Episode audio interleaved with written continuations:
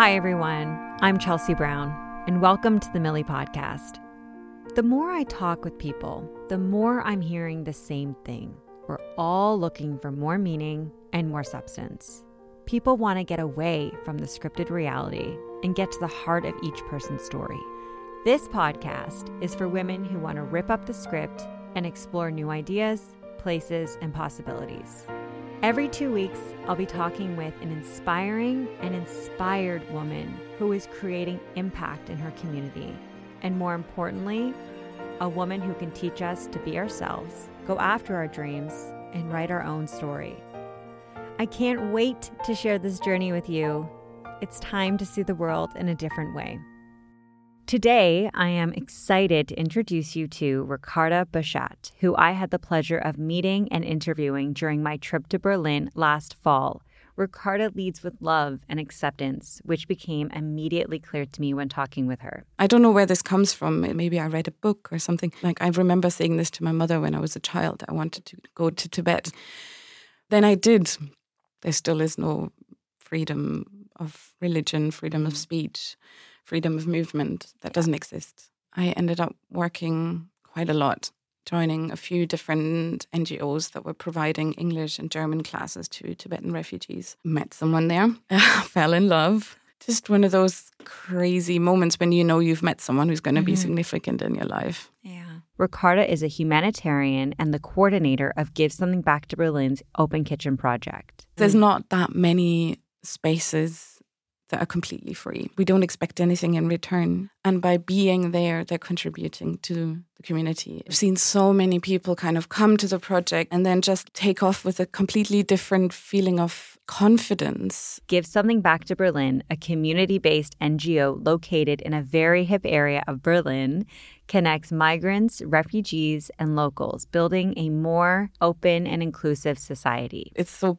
profound in a way to realize just how much you have in yeah. common as a human, you know, not othering people based on their legal status or their yeah. background or their religious beliefs or whatever, mm-hmm. just sitting at a table and being together as humans. Mm-hmm. Ricarda's program brings people together to share authentic and open conversation and experiences through preparing and sharing traditional meals. Part of it is the simplicity of it. Mm-hmm. You know, we all need to eat and getting together and doing that with a group of people that you don't necessarily know before can be such an effective way of leveling you know we all sit around the same table we all sit and eat the same food and we all share our stories i attended this weekly group led cooking event and it was so incredible to experience in a city that was at the time new to me i immediately felt like home Ricarda, thank you so much for joining me today. So, mm-hmm. just like catching up, your son, mm-hmm. just, you know, what are some of his favorite things to do oh, as a three year old?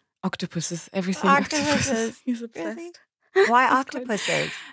They just kind of appeared. I think we went to that um, Kusama exhibition. You know this Japanese artist who's been in New York for the longest time. She used to do these happenings in the 60s. There was a big retrospective in one of the big museums here in Berlin. We went to see it a couple of weeks ago, and she works with these large kind of organic shapes. And just as you're entering this big museum, there's a big hall, and it was kind of these humongous inflatable tentacles. And yeah, and then it just kept popping up again and again. There was octopuses on random occasions, and I think oh. I also just kind of, you know, encouraged. Yeah. An obsession because I think that's a really cool thing to get into. Yeah, how cool is that? So your son's inspiration is by some famous artist. How cool of him! Yeah. Oh, I love that. Yeah, I love that's that. really funny. He's just very curious, observant, kind mm. of in gets very stuck in things I see a lot of myself in him. Mm-hmm. You know. I can uh, sort of observe traits in him that I'm like, yeah, and I get stuck in stuff like that. You know, I get yeah. obsessed with things, and I, I think he gets kind of lost in stories. The only mm-hmm. way he's going to eat his dinner is if I build broccoli forests and Aww. walls of tofu and stuff like this. So I think that's I, I see myself in that a lot. That's so cute. You're a new mom ish. Ish. Ish. Yeah. How do you think motherhood has changed your outlook on the world? Oh God. I don't know if it's necessarily changed things, but just heightened Mm-hmm. things, like heightened sense of awareness, heightened a sense of need for justice and need for um, equal opportunities. And it's, yeah, it's just another level of awareness of the system that we're working with and how it's not working for humans. You know, like when we're looking at birth, you know, I told you I got into birth work after Yeah. having him, and I feel like, yeah, just being aware of all the things that can go wrong or that systematically do go wrong in birth, in pregnancy, in postpartum, and the all the places that women are being left alone or families are being left alone, partners, children. Um, and that's something I wasn't necessarily aware of before I had a Mhm. child because it didn't affect me that much. And now it's just so present. And I, it's just another thing where I'm like, "Ah, how, what can I do to change this? How can we, Yeah. who do we need to talk to? Or um, what's, how can I, but, mm, you know, just contribute Mm-hmm. in, in, in some way possible? Mm-hmm. Yeah. And I think it's just because it matters on a different level now. You know, before it was me and it was fine if things weren't necessarily going according to plan. But with him, you know, there's another human who depends on me making Yeah. decisions and, yeah, being in the right environment and these kind of things. So it just matters on a different level. Yeah. I mean, taking care of a whole nother human Mhm. and shaping them, Mm. you know? Well, I I don't know if I like talking about it that way because I think Mhm. he's got everything that he needs. I Yeah. just want to keep him safe in a space where he can act, you know, and where he, he can do that himself. I love that. Yeah. Yeah. Set him up for, you know, his own independence and Mhm. he can create his own ideas and his own mindset. Yeah, and then just encourage him because it's Mhm. all there, you know, that natural sense of empathy and this Yeah. kind it's all there. You just need to create the right environment for them to flourish. I love that. All the Mm. mothers listening. so you work for Give Something Back to Mhm. Berlin. yeah. Will you share with us what this organization is all about and what you do there? Sure. Um, so, Give Something Back to Berlin is kind of acting like a safe space, like a platform where people who are new to the city or actually have been in the city for a long time but feel like they want to connect more um, with their kids, with their neighborhoods, or with with um, society at large, really. And we get together, we open spaces based on different topics. You know, we have a music school, we've got um, open language um, spaces, um, art spaces, cooking, loads of different um, like mediums to to get people to engage with each other and with society around them. And this is offered free It's to the community. Yeah. Which the is whole, all of our projects are free, and I Yeah. think that's a really important distinction because there's not that many spaces that are completely free, Yeah, exactly. and I think that's quite. It's a, little bit of a finger to capitalism, if you want. You know, just offering something that's so valuable and such an important part in people's lives for no money whatsoever, and also no, um, no need we don't expect anything in return. You know, people coming to Sprachcafé, for example, who sort of want to practice their German, they don't have to do something else in turn. They can just Right. come, and by being there, they're contributing to the community. You know, Mhm. and what I do there, I joined a long time ago. I think it was about six years ago now that I started joining on a regular basis as a volunteer at first, and then um, taking over the daily runnings and organization of the Open Kitchen, which is the cooking based project. And then last winter, when a colleague left, I also took over organizing the language cafes. So there's an open English language cafe and a German one as well. Yeah, it was Yeah. it was awesome joining you for the night. I got to see uh, firsthand what you know sitting down with totally different people Mhm. from different backgrounds, from different parts of the world, um, can do when you come together and through the Mm. shared experience and shared Mm. conversation. What about it speaks to you on that deep level? Well, I think it's part of it is the simplicity of it. You Mhm. know, we it's so simple. We all need to eat, Yeah. you know? And getting together and doing that with a group of people that you don't necessarily know before can be such an effective way of like um, leveling, you know? Everyone's sort of at the same level. There's no hierarchy in it. We all sit around the same table, we all sit and eat the same food, and we all share our stories.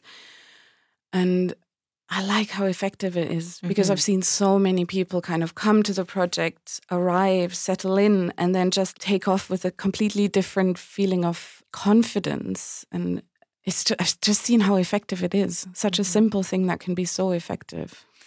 Yes, I got my footing here, not knowing many people, and it was an interesting Mhm. first few days. But then after that night on Wednesday, I felt like myself again. And the Mm. conversations that we had, especially, um, you know, I can't remember his name, but uh, he was from Sudan, Oh, Ali. and he was amazing. Yeah. Everyone was amazing, but just you know, I'm from Canada, and it's we're very far in distance.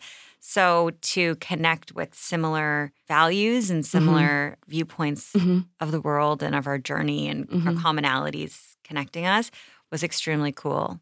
Yeah. It can be so, it's, it's so profound in a way to realize just how much you have in Yeah. common as a human, you know, not othering people based on their legal status or their Yeah. background or their religious beliefs or whatever, just sitting at a table and being together as humans. hmm Exactly. What are some of the hopes that you have that come out of these dinners? So, what are some of the hopes that you have for you know the local community here in Berlin and anyone coming Mhm. to Berlin for the first time? What are your hopes that they get out of that night? Well, just a, a sense of belonging. You know, we all sort of ache for that feeling of belonging, don't we? Mm-hmm. We go through life joining different clubs, belonging to different, uh, you know, groups, choirs, orchestras, whatever, or, you know, just little cliques of people.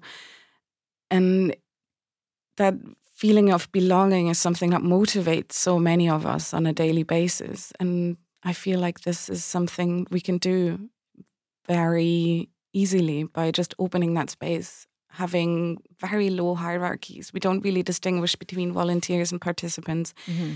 Everyone who comes along, whether they're sort of in quotation marks giving something that day or receiving something, it doesn't matter because everyone, even just coming in through the door, showing an interest and participating, you're contributing to the community.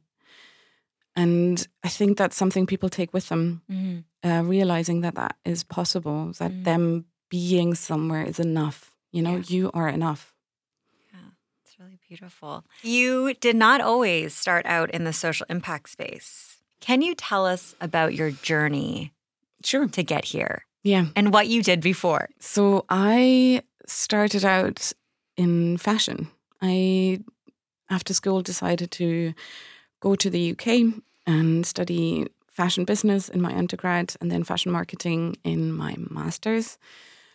And then that was in Scotland. And then I got back to um, Germany, moved to Berlin, and started out in, yeah, doing fashion marketing for a, a global shoe brand. Quite, quite different. quite different. I mean, it was 40 hours, you know, I was Yeah. sat behind a type, a desk, you know, answering emails, organizing trade shows, that kind of stuff. And it wasn't a bad job. And I had a really lovely team, really, like, really lovely manager. And it was a really positive environment. But I realized quite quickly that this is, I just, Mhm. it's just not me. You know, no matter how hard I work, no matter how many hours I put in, nothing really changes, Right. you know, other than possibly a couple people making more profit. Yeah. And that just didn't it didn't feel right. And the whole messaging was around empowering women, you know, and I was like felt I didn't feel empowered, you know. I didn't feel like this was Yeah. really worth all that Right. work. Yeah. And then I, well, was making good money and um, treated myself to a long, um, a long wish of mine going to Tibet. I don't know where this comes from. It was like I remember saying this to my mother when I was a child. I wanted to go to Tibet one day, and I, I really don't remember where that came from. Maybe I read a book or something. But then I did.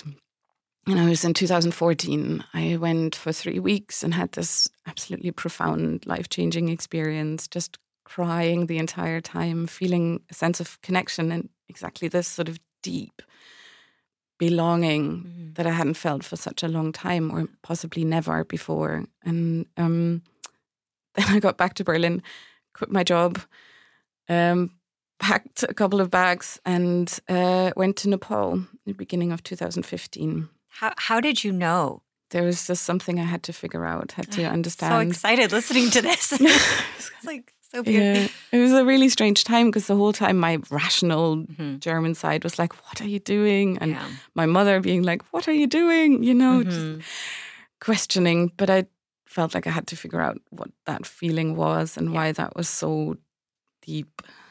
So um, inspiring. kind of crazy because the timing. I mean, the timing couldn't have been more. I don't know I guess, pr- profound in a sense as well. Because when I arrived in Nepal, it wasn't long before that massive earthquake happened in yeah. April. I think it was 25th, 26th um, April 2015, and it just we we were lucky where I was. We were fine. Everyone I knew was fine. I know that a couple of people back in the villages lost a lot of family members, but essentially I wasn't like immediately confronted with that. But there was also no way of ignoring what just happened. There was no mm-hmm. way of just going home as soon as the flights were starting up again, you know? Yeah. So I joined a really beautiful NGO. Um, we went around in different schools in Kathmandu district, help people rebuild um, their schools, the village schools. And then eventually, after a few months, I went to India to Dharamsala and because it also didn't feel right to just like, yeah, you know, go on holiday now, I ended up working quite a lot, joining a few different NGOs that were providing English and German classes to Tibetan refugees. Mm-hmm. And then I did that for a couple of months and then met someone there, fell in love. Yeah. And yeah, kind of kept going back to India back and forth for the next couple of years until I got pregnant. And then he's now here. Mm.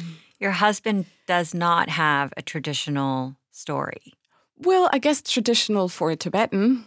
Right. You know, he's he's one of the many Tibetans who left Tibet when he mm-hmm. was a teenager, early young adult um, joined a monastery in mm-hmm. India because that was really one of the only opportunities to have a somewhat stable and secure life. You know, there was no way of going to school at that age. There was no job prospects, not speaking mm-hmm. Hindi, not having any formal education. So he joined a monastery because that was really, yeah, what a lot of people did. So it is traditional in a yeah. different, you know, not for us, right? for them, that's quite mm-hmm. common. Mm-hmm. Can we talk about your husband a bit more? Sure. So, for everyone listening who is completely unfamiliar with, you know, the crisis and the situation in Tibet that was happening, mm. you had mentioned to me that there were no rights. Yeah. There still really isn't, you know, there still is no freedom of religion, freedom of mm. speech, freedom of movement. That yeah. doesn't exist. It, kind of keeps going in waves a little bit. Sometimes things get a bit easier, but it's not. There hasn't, hasn't been any kind of freedom of choice for Tibetan people for sixty years. Yeah. And what inspired his move to India? It was around a time, I think, in the early 80s when there was a little bit of a lift. You know, there was mm. the restrictions on Tibetan people were incredibly hard during the 60s, 70s. And then there was a little bit of a lift in the early 80s. Some monasteries were allowed to be rebuilt, I guess, for, you know, tourist functions to some extent as well. Mm-hmm. Um, and letters were coming in all of a sudden from relatives who'd left, you know, in, in the late 50s, early 60s. And he received a letter from his aunt that he didn't even know existed anymore, you know, and then felt he had to just figure out where she was and sees the Dalai Lama once in his life. I don't think he realized, I mean, he was 17 maybe. Yeah. Yeah. I don't think he realized he would never be able to go back, Yeah. you know, because he hasn't, he hasn't been back, hasn't seen his parents. Both of them have now passed away, you know, Mm-hmm. and has tried numerous times to get visas or passports to go back and was denied every time because there's a sense of threat from people who like him who's who's educated you know he Mhm. went through 30 years of buddhist education Mm-hmm. and for the chinese government obviously that's someone who could potentially be quite threatening Mm-hmm. to the status quo Wow. So, what was your first encounter with him like? oh, he was my student Yeah. scandal um, it was quite scandalous, isn't it? Just one of those crazy moments when you know you've met someone who's going to be Mhm. significant in your life. yeah. You know, just loads, endless conversations, and it's really funny dance around each other because obviously, like, I'm not sure is this okay? I, I guess it's not okay, and then for him as well, like, really having to weigh up. Um, you know, is am, am I ready to give up everything that I know in my life, Mm-hmm. you know, to follow that? And he did. Wow. It's crazy, isn't it? Yeah. hmm That's exciting, though. So romantic. Yeah. Also a bit crazy. I mean, I think it's important, though. You know, I think like after you and I spoke for the first time, the biggest feeling that stuck with me was like you took the leap for love, which is so beautiful and bold. And I think it's very vulnerable and Yeah. often scary. It's really scary. So it's really Yeah. inspiring that you did that. Mm. What was going through your mind at the time? a lot. Yeah. A lot. Yeah. um, just a lot of like thinking, is this, you know, what role do I play in this person's life? Or, Mhm. you know, is this my place? Is this, you know, Mhm. can I ask that of someone? But I guess he's an adult, you know, he made that decision himself. He Mhm. decided to come here as well. And yeah, I mean, I think it's important to remember that you can make, you can get inspired by someone in your life to change your life, but you shouldn't change your life for that person, right? Because Mhm. that's too much responsibility. So I think it's important to remind yourself that this is something you want to do for yourself, yeah. you know? So I never asked him to do that for me. It's like, if you want to come here, I will do everything I can to get that visa, you know? Mhm. But you need to decide if you want to do that for yourself and not for us. That's really, really smart. Yeah. Smartly put. I mean, it's still really difficult in when you're actually doing it. You Mhm. still feel a sense of responsibility towards that person, but it's Right. important to bear that in mind Mhm. that we are all agents of our own kind of Mhm. happiness. Yeah. And that's a really good reminder. Yeah. I'm like, oh yeah, that's right. um, you know, your husband with his, you know, there's a big human rights issue there, you Mhm. know, and it's really outrageous Mhm. what he's had to go through. Mhm. What was that like for you watching someone that you love struggle? I don't know if that's the right word, but go through these insane obstacles to even get a passport, I think, Oh, God, right? it was a nightmare. Yeah. It's infuriating. hmm you know, and also to sort of feel for the first time kind of let down by your own country. I mean, not that I'm would have ever felt patriotic before, but you know, the way I grew up, I always had access to all the things I needed from Mhm. the German system, you know? Like Yeah. if I needed a passport, I got a passport. If I needed to go somewhere, I went somewhere. If I needed to register or get help, you know, um, unemployment benefits or whatever, I just had to go fill out the forms and then that was done. hmm And then with him for the first time realizing, oh, that is not, you know, Yeah. it's not actually, not everyone has access to that. And it's infuriating, it's disappointing. Um, yeah. And I think it was sobering to experience that firsthand for the first time. Mhm. You know, always reading about it in a sort of abstract sense, but for the first time being um, personally involved in that. So, what did you do? Like, can you share with us a little bit about that journey and how he finally got here? Yeah. Well, so there was a tourist visa at one point that was refused twice. And then the third time, after I just called the embassy and I was like, I don't know what else you want from us. Like, Mhm. can you explain? And then suddenly, without comment, there was a visa. It was really strange. Um, and then for so the good thing about Germany is that the father of a German child has the right to be in Germany Right. until that child is 18 and is sort of an adult. Mhm. So we always knew he would have the right to be here when Mm. I got pregnant. You know, as, as soon as I accepted the paternity, acknowledged the paternity, Yeah. he would have the right to be here. But what was really hard was the Indian side of things, where it took a year and a half to get passport. oh God. And then, you know, there's a lot of traveling, lots of, you know, documents involved, lots of kind of waiting around for appointments. I ended up going to India at one point during my pregnancy so we could go to the consulate together and just feeling kind of questioned, even though I'd signed everything, you know, just having questions around his paternity and Really? a little bit. It was suggested, but I think just um, because of, I, I think there's different legal things at play. For example, surrogacy being legal in India and not in Germany. So I think there's maybe questions around that, Okay. you know? And I think they dropped a hint around human trafficking. I don't remember in what context that was, but there must be a long history of, you know, issues. Right.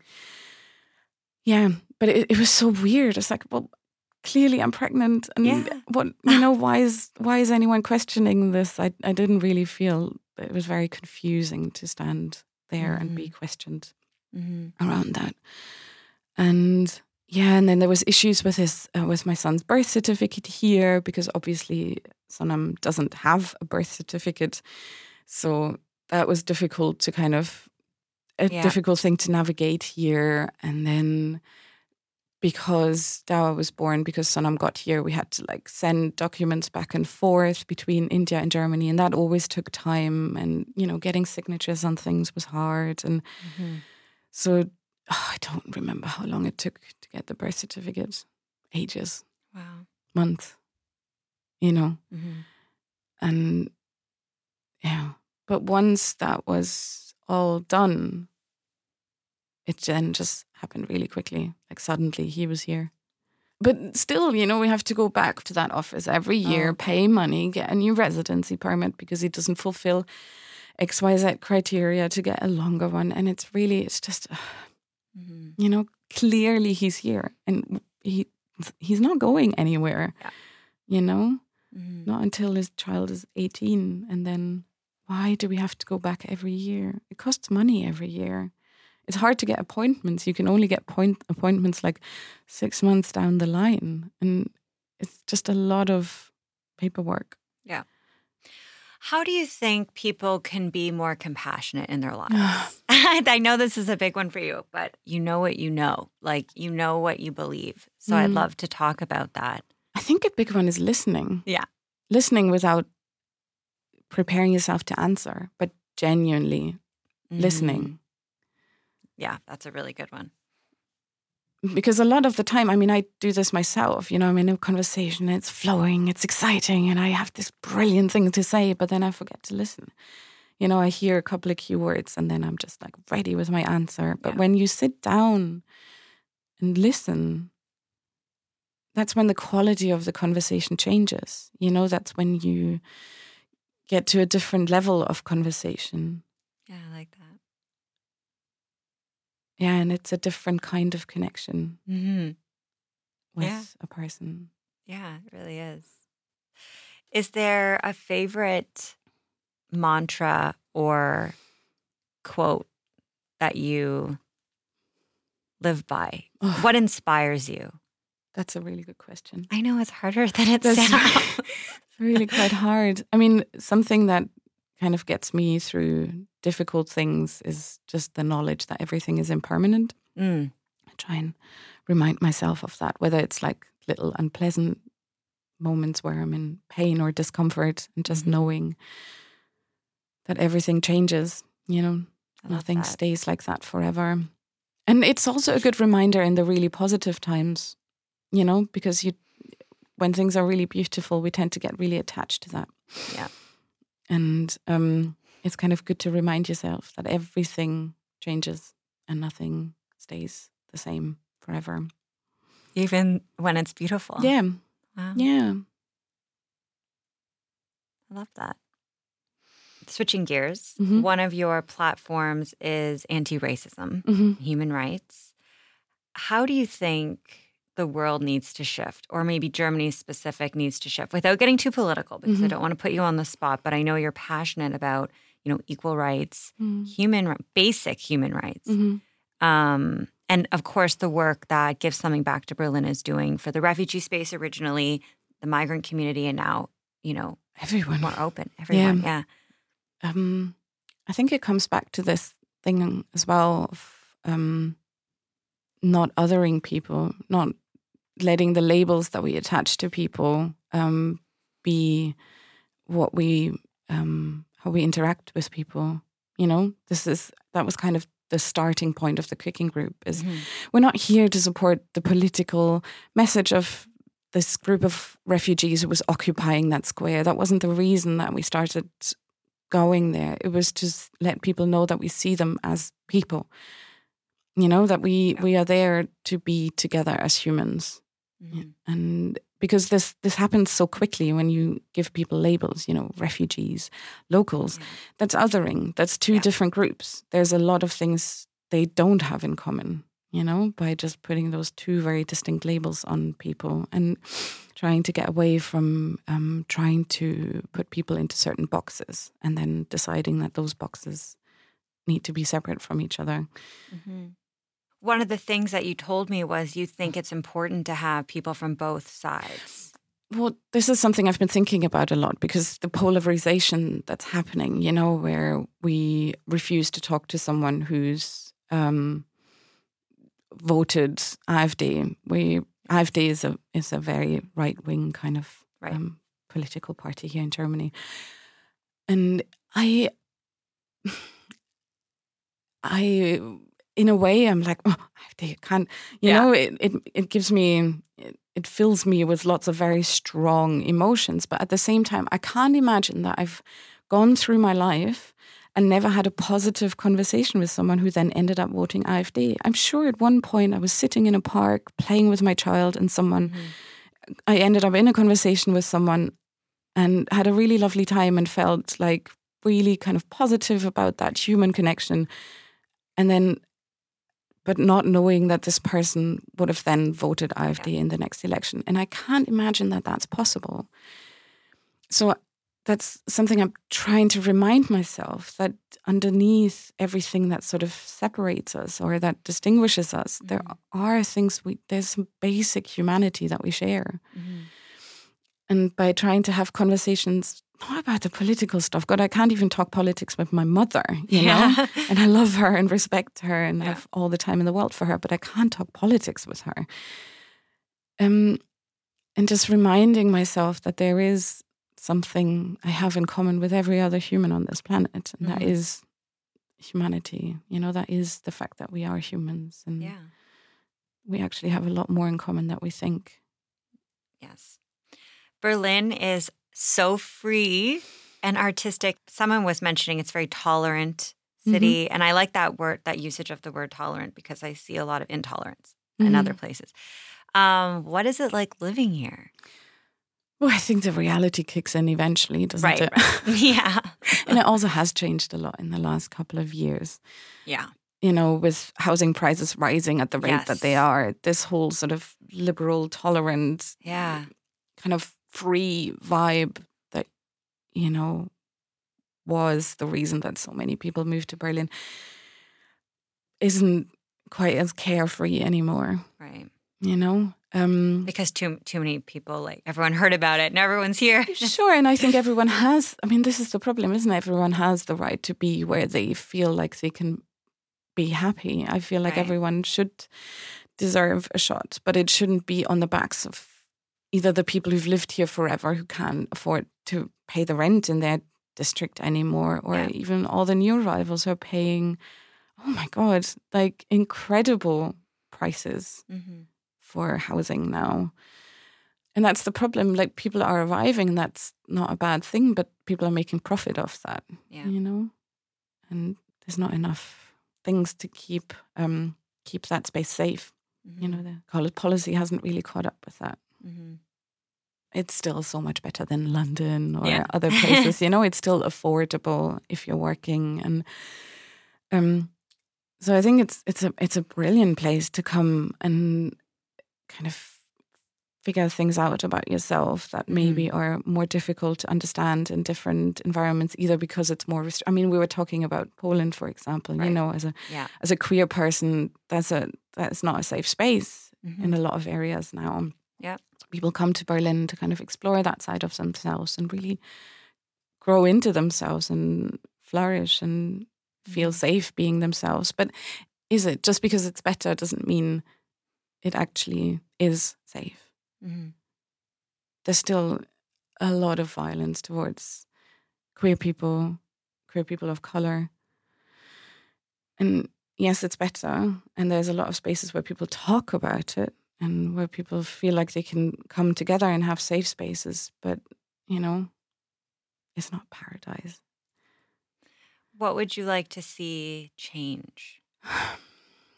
Maybe creating more spaces where that conversation is possible, mm-hmm. you know, where that exchange actually happens between people. I don't know. What would I like to see change? And we talked about the integration as well and how well, that and, and so it's similar yeah. what you're doing with Give Something Back to Berlin and what you're saying now, more spaces where that's possible. Well, also more spaces where it's a two-way street, mm-hmm. right? Where it's not expected of immigrants coming in assimilating, kind of fitting into the system yeah. they're coming into, but where people are realizing the only way that we can really live together, work together is by finding each other, mm-hmm. you know, sometimes halfway, sometimes a little bit yeah, totally away from both sides. Yeah, I really like because that. the reality is immigration is happening, no matter what deterrence policies the EU or other systems are putting in place, immigration is happening and it will increase mm-hmm. because more and more spaces in the global south or in the world are just becoming less habitable, whether that's because of, I don't know, political collapse or climate change. It's a reality. And instead of pretending that we can stop that by closing borders, wouldn't it make a lot more sense to just create ways of making that as easy and smooth as possible for people. Mm-hmm. And yeah. so that everyone benefits from it too, you know? And people don't have this sense of fear around everyone coming in. It's yeah. such a weird, it's, you know, the way it's painted in yeah. right wing media is just this catastrophic thing. And it's because there's there's no human stories told, you know, there's mm-hmm. just numbers or statistics which aren't always accurate either, you know, mm-hmm. but we need to remind ourselves of the human stories behind that. Yeah, absolutely. Actually, listening to, I was going to ask just for everyone listening, you know, what's your opinion on how we can be more open? But I think you just answered that. Yeah.